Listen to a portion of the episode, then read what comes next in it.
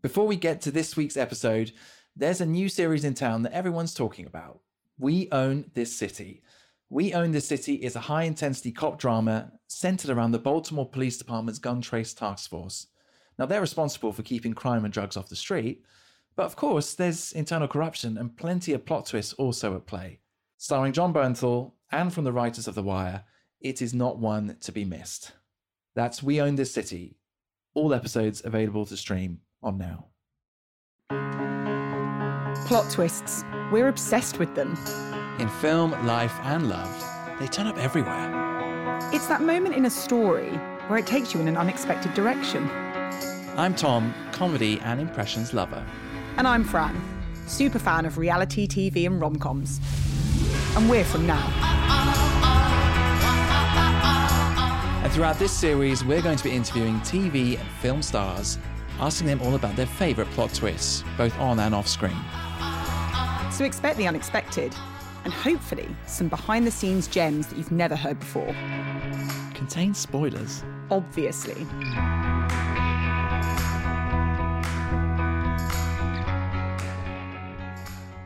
So we're back. After a few weeks' break, we're back and we've been recharging, mainly making room for a certain co host to get married. Probably thinking, well, Tom's met somebody and got married. Obviously not. no, congratulations to Fran, who will be back in a few weeks with probably a honeymoon turn, I imagine. That'll be great to catch up. And a lot has happened. A lot has happened over the last few weeks. You know, a lot of great series have arrived on now. The Staircase with Colin Firth and Toni Collette, and The Flight Attendant, series one and two, is ready to stream. Cassie is back. She's in LA. She's recharging, and she might be working for the CIA. So, you know what? If you like Kaley Cuoco, dark comedy, or just drama, I'd highly recommend it. Anyway, to this week's guest, Indira Varma. What a brilliant actress. I was so excited to talk to her. She's been in so many big series. I mean, probably best known for Game of Thrones, Ellaria Sand, that epic entrance with Oberyn Martell, played by Pedro Pascal. But think of a lot of the big series over the last few years. She's been involved in many of them. Think of Rome, that was a big series, HBO. Luther's First Wife. And I actually really liked her for the series For Life. She was the, the prison warden. She's fantastic in that. And she is also celebrated for her work in the theatre. In fact, she was the first person of Indian descent to win an Olivier Award, which is pretty epic. And talking of epic, does it get more epic than Star Wars? Fans of the franchise will be super excited that she is going to be part of the new TV miniseries Obi Wan Kenobi. So we've got to talk about that. We need to talk about Thrones and, of course, plot twists. So let's get to it. Indira Varma on the Plot Twist podcast. Do you know what? I like to sometimes in this podcast include a question around a favorite gift because it's a personal touch, something a bit sentimental. But then I've seen you with a candle lightsaber, and I, I think know. you've already got it. How can you top that? I was going to say that that would have to be my favourite gift, especially for this last week. It was amazing. How can you top that? And also, when we were on set of Obi Wan, there was a moment. The the prop guys are amazing, and like the lead prop guy, like his whole family, his dad did the original Star Wars. I mean, it's not like wow. yeah, that it's like it goes. It's generational. So it was really exciting to be around those kinds of people because they they've got stories coming out of their ears. It's amazing. One day he was just sort of putting away his lights his, his lightsabers as you do. And there are all kinds of you know there's the extra long ones there's the ones which light up there's the short ones for doing fights and all the rest of it and the action stuff. And there are also just hilts. And i i saw the hilts and i was like oh they'd make great candlesticks. And he went yeah that would make a great wrap gift and then last week that's what i got in the post with a whole bunch of blue candles and i just it made me very happy That's something Yeah. you inspired. absolutely I love Yeah. it. I absolutely love it. I like doing a bit of research on our guests because you learn you learn new things. I mean, I know you're a fan of Modern Family, for example. Mm. Oh, yeah. I mean, love that. oh That's i great. love modern family although you know i've moved on Well, Uh, I, well, am because, still you know, struggling. are you are you are you Yeah, I'm still missing. I'm, oh, I'll do like the U.S. Office, and I'll go back to the start because I've, Oh. I've got to got to relive this again. You know, I feel I'm very fickle and I'm not I mean I love Modern Family there's nothing better but I and I got to meet them the actors one day when we were doing the entire cast. Yeah was it ABC it's ABC isn't it and um, I was doing a thing for Yeah. For life. And we happened to be at this same kind of launch thing that they were at. And I got to like take selfies with them all. And I was so embarrassed that I was sort of fangirling, but it was very cool. I even met the dog. You know, Stella? yeah. Amazing. yeah, it was really exciting. Yeah. I love that the dog was even there. I Yeah, I know. yeah, it was pretty special. Now I'm on to Dairy Girls. Yeah, it's been very popular. Yeah, I love that. Even the scene with Liam Neeson, what a classic. I love that. What a classic. I love that. It's classy, I think. Yeah. We're very lucky. yeah. I love that. Yeah. I was speaking to our producer before, and we were saying that the way that television has changed now, the the big series like Obi Wan now is that is the sort of the big gig now, isn't it? That seems to be the top thing. Whereas perhaps 15, 20 years ago, it would have been in a film format, it would have been completely different. It's amazing, isn't it? I remember like decades ago when I I did um Rome for HBO Yeah. and that was kind of the the sort of early big monumental sort of not that we only did two seasons well i only did one but that was the sort of precursor to game of thrones and all that kind of thing and at the time i remember talking to an, a friend of mine who's an actor who lives in america and and he was saying yeah i'd never do tv you know, in that very sort of offhand way. Yeah, I just do movies.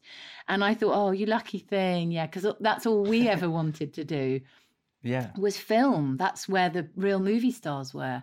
And then suddenly it's it's basically long form film, isn't it? Yeah. And you get all these incredible not just actors but filmmakers. And they make it look like film as well. It's not just like yeah, well, great people the technology doing. is just It's phenomenal in- now, isn't it? incredible. It's extraordinary.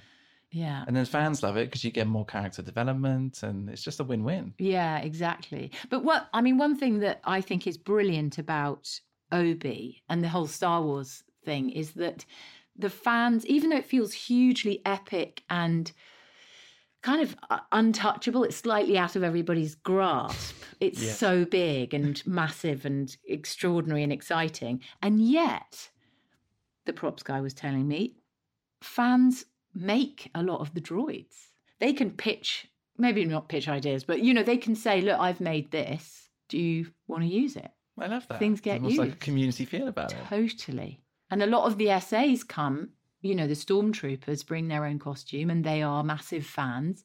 And they, they have Star Wars regiments of fans, stormtrooper regiments, and they come as background. So I that like they that, are that in the it. Fans are that involved, I think it's brilliant. especially for such a, like you say, such an enormous series. Yeah. We will come back onto that, and I do want to talk to you about a few other large series that you've been on in the past. I mentioned about best gift at the beginning and the sort of random questions I like to ask. I've got a couple I'd like hmm. to throw at you and just see what you think. Yeah. I thought the first one, maybe, yeah, maybe a sentimental one, but whose opinion is most important to you? Whose opinion? That's really hard, isn't it? I'd say, you know, it's it's always going to be the opinion. It used to be my dad's, but you know, but but then at the same time, it's awful to say, but how much is that opinion really worth? Ultimately, I, I say that with love because I, I tell you why. Because you know, you know, it's ultimately I was never good enough, so I wanted him to to like what I was doing. But then I remember he came to see me in The Three Sisters that we did the play, and uh, I was playing Natasha, who is not one of the three sisters, if you don't know the play. She is the sort of outsider who marries it, the brother who none of them like. And she's a bit of a bitch. And uh, my dad came to see the play, and he's Indian. He was Indian. He well, he's still Indian. He's not alive anymore, but he's. Uh, well, you you get what I mean. And um, I said, "What did you think, Dad? What did you think? How how did I do?" Yeah, not bad, not bad, but uh, you should be polite to your sisters. And I thought he's missed the entire point. so you know, there's me desperately wanting him to approve of what I'm doing, but of course he's missed the point. Yeah, Yeah. I like that though. That's that's. what about you've you've uh, you mentioned there about the theatre and you've done so much in the theatre and correct me if I'm wrong, but you're the first person of Indian descent to win Olivier. I mean that's, that's Apparently, pretty I know. pretty cool. It's quite amazing, isn't it? It's kind of shocking that that's the case. What for you is the sort of biggest thrill? Where did you get the most exhilaration? I would say theatre at the moment. But then, you know, I've just, you know, stepping onto an Obi set. My God, that Yeah. was thrill. Stormtroopers Epic. in the desert. Are you crazy? But there is something frightening about theatre. I mean, you know, the fact that you can be edited on screen, there's any mistakes, and there's, so- I'm learning to love the mistakes. And, uh, you know, I think that's one of my, this is one of my current challenges is I want to embrace the things that go wrong. And I think one of the things on stage and in acting anyway is there's the alive moments that are the most interesting. Hmm. And in order to be alive and not being in complete control, you have to be fearless and unafraid to mess up. But of Yeah, I course, think that's really important. yeah. But then, of course, at the same time, you want it to be right. But the, the the more you try and make it right, the more you're in control, and the less interesting it becomes. And and mm. of course, there's much more scope for that on stage, where things can go drastically wrong, and this the play can actually stop. So I kind of I I feel the thrill of live. Have you had any hairy moments like that where I mean, just drying is hell, pure hell, where you just go, oh, I don't, I don't know who I am anymore. I don't know what to say. Uh, what are we doing here, standing here in front of all these people? That's really scary. And how do we get back? How do we get back online? is that improv? Yeah, but if you don't remember who you are and what you're talking about, how can you improv out of that? Yeah. I mean, you try, you try, and you do. Is there a specific moment that comes to mind in in that instant? Well, I do remember doing Man and Superman at the National with Ralph Fiennes, and it's super long. It's like three and a half hours. It was three and a half hours. Bernard Shaw play, and I mean, he had vast tracts of text and argument and debate. And I was often there just listening and occasionally saying a word or two. And in the second half, we, the two of us, opened the second half of the play. And it's set in a totally different time where I'm an old lady. Having played this young woman throughout the whole of the first half, suddenly I'm this old lady, and there's this weird transformational moment where I, I turn from old lady back into this girl. And we start this second half, and it's quite surreal. Old lady meets this guy again, but he's asking all the questions. And for some reason, something slightly distracted him. Like something we- weird happened in the front row, hmm. and he got distracted. And y y- nobody would have known apart from us. And it was awful because I couldn't help him out. And he was kind of going back on what he was doing. I tried to answer something, tried to feed a question, but I couldn't help either. It was horrible. And then we got back onto it. It was, yeah. Back into rhythm. yeah, back Yeah. into the rhythm of it. Yeah. I think for me it'd be the hour before, before getting on stage. That would just be my stomach would be churning. I'd be I'd, Well, that happens every single time. You always lose a Well, little bit of weight while you're doing a show. yeah. Let me ask you um, a first plot twist question. Do you want to come on to um, Obi Wan and, and Game of Thrones? But um, the main plot twist question we ask is around that sort of standout moment in someone's life or career, the unexpected moment where perhaps their own narrative might change. Is there a plot twist? Has there been something so far that comes to mind? I feel like my life has been a series of watch this, this is going to be a massive plot twist in your life. and then it doesn't happen. You know, like my so a, a plot twist for me was um thinking that I was going to be a mime artist and go to like physical theatre school and all that kind of, you know. And then being told at drama school, no, you're not going to do that. And so, oh, right, okay. So now I'm going down this other route of theatre and television, which is not at all what I had in mind. Wh- Why were you told that? What was the? I don't thinking? know because they just felt like, well, you can't make that much money out of who would want to do be a mime artist. Yeah, but then I suppose again, like my first job was this film called Kama Sutra. I was going to ask you about that. and that I guess that was a plot twist in a way because you know doing film like at drama school you we we focused on theatre there was it, there was no screen work whereas now they do loads of screen work and it's great doing that um, and afterwards being told this is going to change your career and it didn't It was That quite was controversial at the time, wasn't it? I suppose it was controversial. It was controversial while we were filming because there was nudity you in it and the there was title, sex in it. No, it was called something completely different. It was Maya and Tara or something like that. And then, of course, I mean, you're probably going to get more viewers calling it Kama Sutra Tale of Love.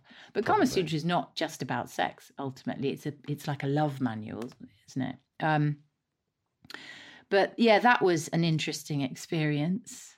Um, but then another funny little these are I feel like they're not twists, as I say, they are more meanders. We can work with meanders. Yeah, we can fine. work with meanders. And then there was another one which was uh, I did this pretty bad TV series called Human Target uh, for Fox in America, and um, we'd finished it. We'd been cancelled, but they were lovely people and everything. And then one day I got an email from Mark Valley, who was the lead in it, one line email. Why aren't you in Game of Thrones?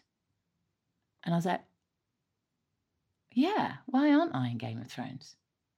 Because at the time, I was sort of, it was in that sort of time when we weren't making shows like Bridgerton, where Yeah. it's multi ethnic casting and all the rest of it.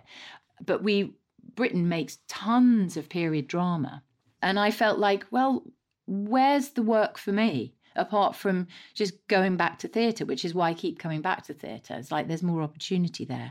And I thought Game of Thrones is sort of the equivalent of a period drama. So Yeah, I suppose it is. I want to be in it. And so I asked a mate of mine, happened to be one of the first ADs on it.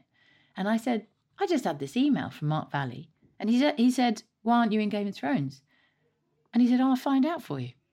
So because I'd done Rome H- with HBO, there was a couple of the same producers involved.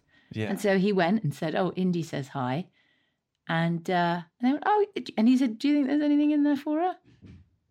Uh, yeah, there could be. wow, as simple as and then that. it sort of happened like that. Yeah, That's incredible. One email. yeah, That's quite, that's a sliding door moment right there. yeah. Do you, do you believe in fate? Do you think that if that email hadn't come through, that you still would have found a way onto it? Or, I mean, it's just quite extraordinary that one email could then have such a. It's an idea, impact on your isn't it? It's Yeah. yeah. I suppose it's somebody saying planting a seed, isn't it? Mm. It could be anything, and then that's an idea of some for something, and suddenly that sort of spring an opportunity springs from it. I want to go back to your comment about multi-ethnic cast, but before that, why why mime when you were at RADA? Why was that the? It was pre RADA, really. I loved that. I saw Marcel Marceau when I was a kid and Oh. Nola Rae. And I just thought that to be able to communicate to not just one audience of English speakers, but to globally, internationally, to me, that was there was something magic about that. And also to transform, you know, like one moment. I mean, it sounds so ridiculous on an audio thing, but you know, like one minute this person is flying a kite and the next he's actually flying himself you know that it felt like a dream come true it feels like Magic. yeah it's like magic and i love that whole thing with movement and expressing what it means to be a human being through your body because i think a lot of the time in the old days you know like the rsc was it was all about head up from the neck up acting and stuff like that and and this sort of respect for Shakespeare and the language. It's a very sort of British English kind of it's something that we revere very much and I found it quite intimidating. And so the idea of being able to communicate having also two parents who were immigrants whose first language was not English meant that I wanted to communicate with everybody. There was that sort of notion in there. So yeah, that's what it was really about. I think when I was looking at your Instagram, I ended up getting on a bit of a, so, so- social media hole, basically, Oh, just getting lost. Oh, it's God, awful. and, it just, and then it? half an hour later, you're like, where was I? What's going on? But there was Three um, weeks have gone by. yeah. And you feel more was a- depressed. I did come across something that was really quite amusing. It was a mime artist. I don't know where where it was set, where it's based, and it was interaction with people that were walking past, and and it was a couple with their young daughter, and the mother's got the baby on one arm, and she's got a rucksack on the other, and the mime artist goes across, and he sort of signals to them as in, "Are you to an item?" And they go, "Oh yes, yes, yes." And he goes over to the, the mother, gets the rucksack off her and puts it on the man and says, No, you should be carrying that. they carry on. Oh. I think did want to mention multi-ethnic cast. Do you think that's you, you mentioned Bridgerton almost as in that's a sign that things are improving in terms of diversity on screen? Is that something that you, you feel? Yeah, I think so. I think it's definitely moving forward. I'm seeing kids, well, people who were my age when I'd left drama school, getting opportunities that I would never have been offered when I, I was that age. Leads in things, stories that are mm. about, and not just because of your ethnicity. It's just like, oh, that kid happens to be that, whatever it is. And I think that's really exciting. And I, I don't, I think it, it's sort of a combination of if we not force the issue, but if we make the effort to make it visible, we we mm. sort of make we diversify whether it is ethnicity, whether it's you know people with disabilities, whatever it might be. If we put them in a place where they can be seen and make it normal, then everybody is going to start doing that and reflecting in society. You know, what comes first, chicken or egg? It's that sort of thing. You know, does science, um, theatre, and the arts reflect life, or is it the other way around? You know, and surely we can encourage it in both ways. I think. It is encouraging. I mean, Yeah. would Ncuti Gatwa have got Doctor Who? Exactly. You know, if we go back Exactly. 20 years, which I think is fabulous. It's brilliant. I love it. Yeah. Yeah. What about your name? Because you've mentioned that perhaps if you were, I don't know, Sarah Jane, for example, Yeah. that perhaps that, that may have, would that have helped 20 years well, ago? Well, I think it might have out? done. It might have done then, 25 years ago. But now I don't think it's an issue for people. I, I really don't. I don't think so. No.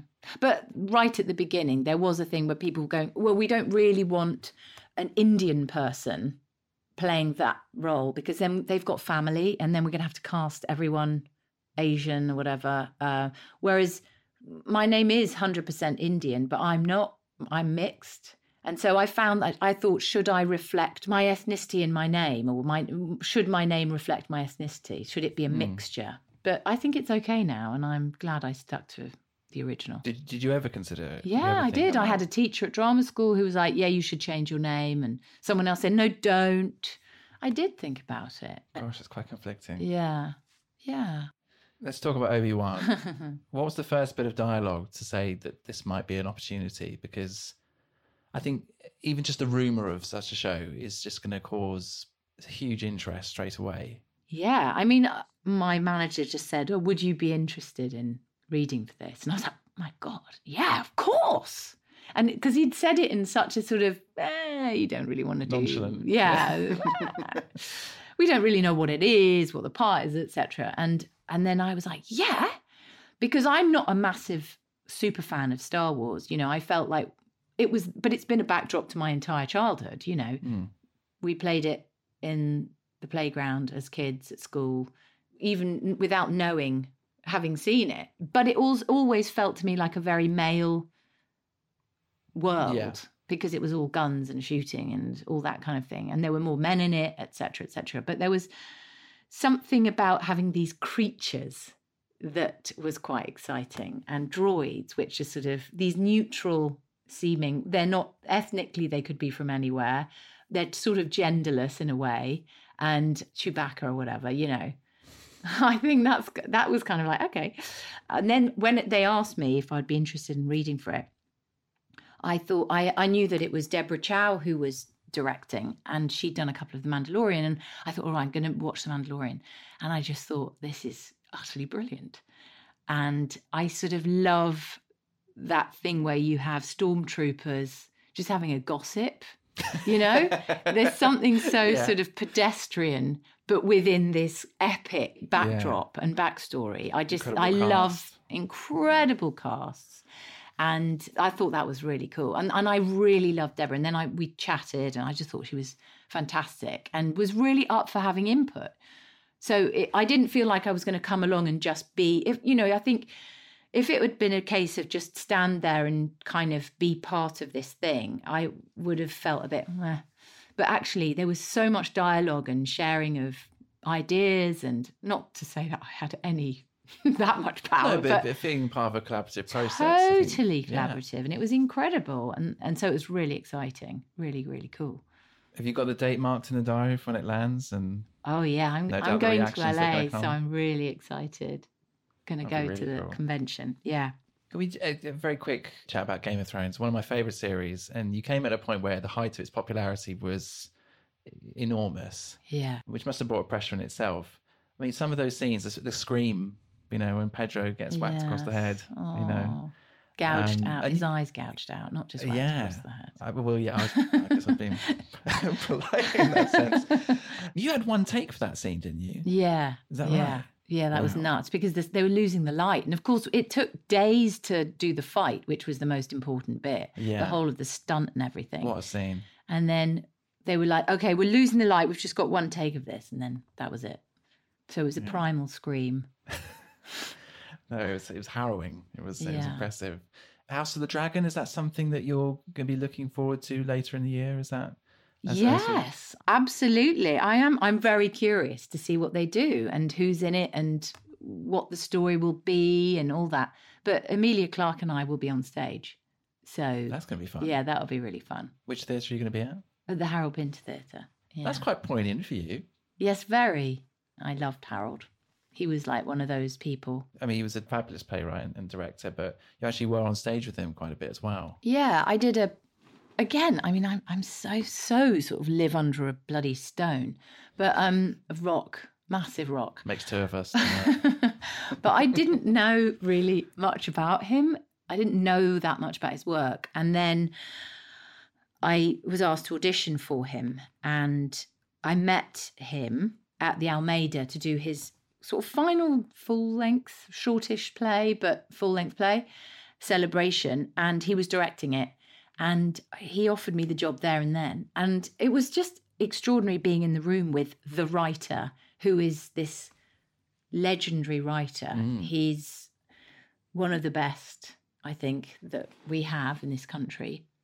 And Nobel um, Prize winner for literature. Oh my Big deal. god. Oh my god, he's just on another level. And then for him to be directing his own work. I mean that can be a mixed blessing in a way sometimes because like I've worked with other writers on their own work and sometimes they can get be very very pernickety about no no no you say this and Harold is very you know you have to say all the words that are on that page but you know if you talk about the pause with the ha- famous Harold Pinter pause. It's not. He was very sort of. Oh, you feel it. If you feel it, you feel it, and if you don't, you move on. You know. But I remember once having feeling quite frustrated uh, because I was my this character I was playing in Celebration. She was a maitre d in a restaurant and sort of doing that kind of lightweight chat to the people there. And then suddenly she talks about sex, that she's having sex with this guy, and then starts crying. And I, I was just, I couldn't find this through line um, at all. It just felt, and I love that about his writing actually, that there's just, it, it's, it's very odd. Um, there's often no logic. Yeah. Yeah. But it, it sometimes I think it's about what the audience feels rather than, you know, you're not necessarily following an, a logical narrative, but Yeah. seeing those strange, illogical things can trigger some emotion in you. You know, and I think that I love that kind of absurdity that he does, and it's It's very very, human as well. funny and so human, um, and often quite dangerous. And I was struggling with this jump, this leap, and uh, and he said, "Listen," he sort of got up from his very slowly ambled across the room. Listen, when you're truthful, nothing you do is wrong. And I just thought, wow, that's the most liberating thing that you could tell an actor. And it takes the pressure off. It's like, oh, wow, you're giving me free reign within the constraints of the text, but still. And I felt really empowered by him. And then, of course, to be asked to work with someone again and you know we we did moonlight on the radio which he was also in and then we we did one for the road which we acted in together is like i used to cry on the way home from not from school from work on the bus just with i cannot believe this is really happening Oh, that's lovely. yeah I was going to ask you about a plot twist person, an unexpected source of inspiration. I suppose um, he's definitely he'd be one of those sort of key one of figures. them really yeah and also because he sort of believed in me Well, right from the start, right? I guess so. But then he sort of he said, "I think I found someone who can do my work," And that's like, wow. What a compliment. I know. to I- think of the career that he'd had up to that point. I can't still can't quite believe it, and it's really desperately sad that I knew him later on in his life and w- wasn't able to, you know, See to continue our relationship. You know, Yeah. yeah, So that's the next project then, is it? Emilia Clarke at the Harold Pit. yeah. Theatre? So doing that, which I can't wait, I can't wait to do the seagull again because we did it. We did it just before lockdown, and we literally did four previews, and then it was COVID. So here we, Yeah, we come real again. Yeah, I love Emilia. She's, She's wonderful. brilliant and she's just got such light. She really is like a little light, I think. And she's funny and she's great to hang out with and be with. And she's brilliant. and She's game. You know, it's great. Yeah. Yeah. Are there any other projects? I mean, I've, I've rumors. I don't know if it's true, but Mission Impossible. is yeah, it- yeah. I mean, blink and you'll miss me. But it's great fun to, to be part of that. That was Just really to be on the set. Yeah, exactly. And Yeah. to sort of experience Tom Cruise firsthand. Thank God wearing a mask so that we didn't all get blinded by his Yeah, he, extraordinary he made quite a point of that, didn't he? Yeah, Yeah. he did. Um, What did you What did you think of the man? what a charmer. I mean, Yeah. and so much energy. So much energy. You know, you'd get an electric shock every time he double fist bumped you. You know. yeah, no, he was amazing. And then I'm excited about because I've got a f- couple of things that I'm I've been doing. So extrapolations, which is like um sort of about climate change. And oh, interesting. um, Scott Z. Burns, who wrote Bourne Ultimatum and all that, and also produced An Inconvenient Truth. So something he's super passionate about.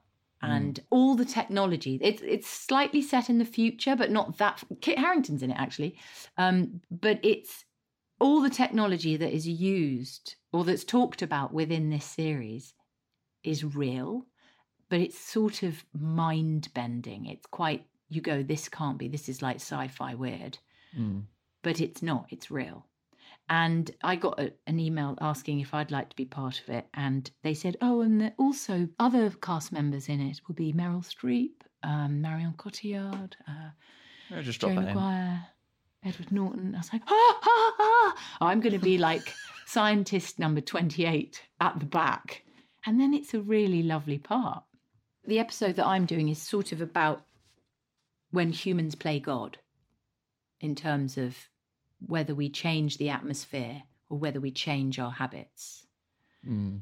Yeah. I think it's a, a question that needs to be posed more often. Exactly. So hopefully this will be one of those series where people get genuinely excited by the cast and the the sort of the storytelling, the, the kind of the entertainment value of it, but also ask questions that are super important.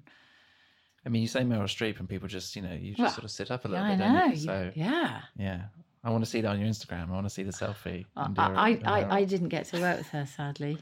No, not at all. No. That's, Well, if but listening, hopefully, you one know, day. she, she sees you in LA in a few oh, weeks. God. That would be a dream. Can you imagine? But I'd be too scared. I'd probably go mute. What's you the dream one-on-one scene? Because we had Martin Sheen, and he was talking about being one-on-one with Brando. Yeah. and it's just extraordinary to have that experience. But who Well, from the past or well? I mean, you know, it has to be Brando, really. But I, I was sort of thinking about this in a way of thinking, well, I love mime. I love physical theatre.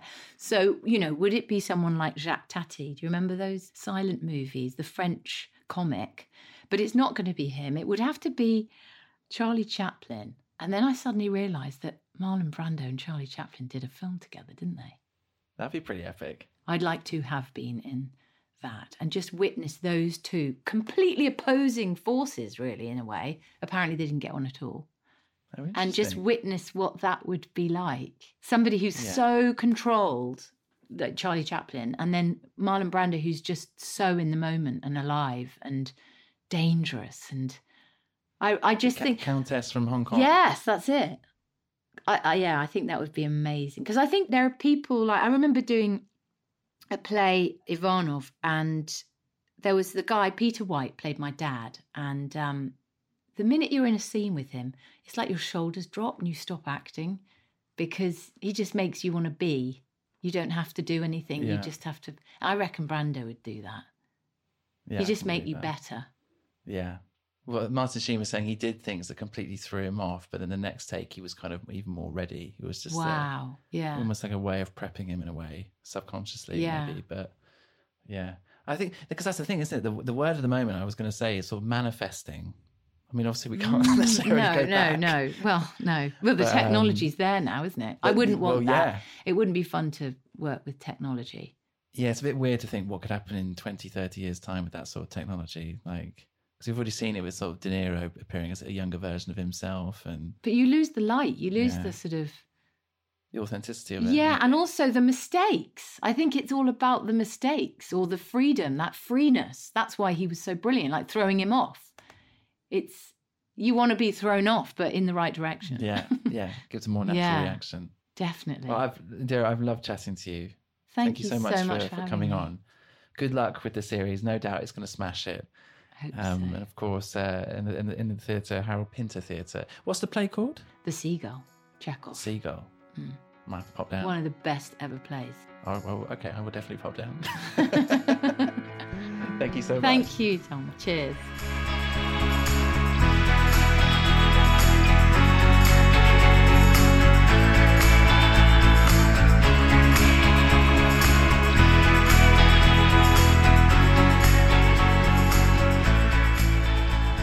Oh, how lovely is Indira Varma? I really, really enjoyed that chat. That was something else. I'm really pleased that she mentioned Harold Pinter at the end. Like, when you're truthful, nothing you can do is wrong. I thought that was really quite empowering. And she is, as we mentioned, with all the roles that she's been in, a highly versatile actor. And uh, it's quite incredible that one email can change the course of her career and, and arguably her biggest role in Game of Thrones to date. We had it with Luke Evans. One letter was you know about to give up, but one letter changed his trajectory. It's amazing how these things can happen. And even the aspiration to be a mime artist, that was something that I found really quite unusual. Maybe I should have known, but just how enchanted uh, clearly she was pre RADA, but then actually even now when talking about it, it's, it's quite something.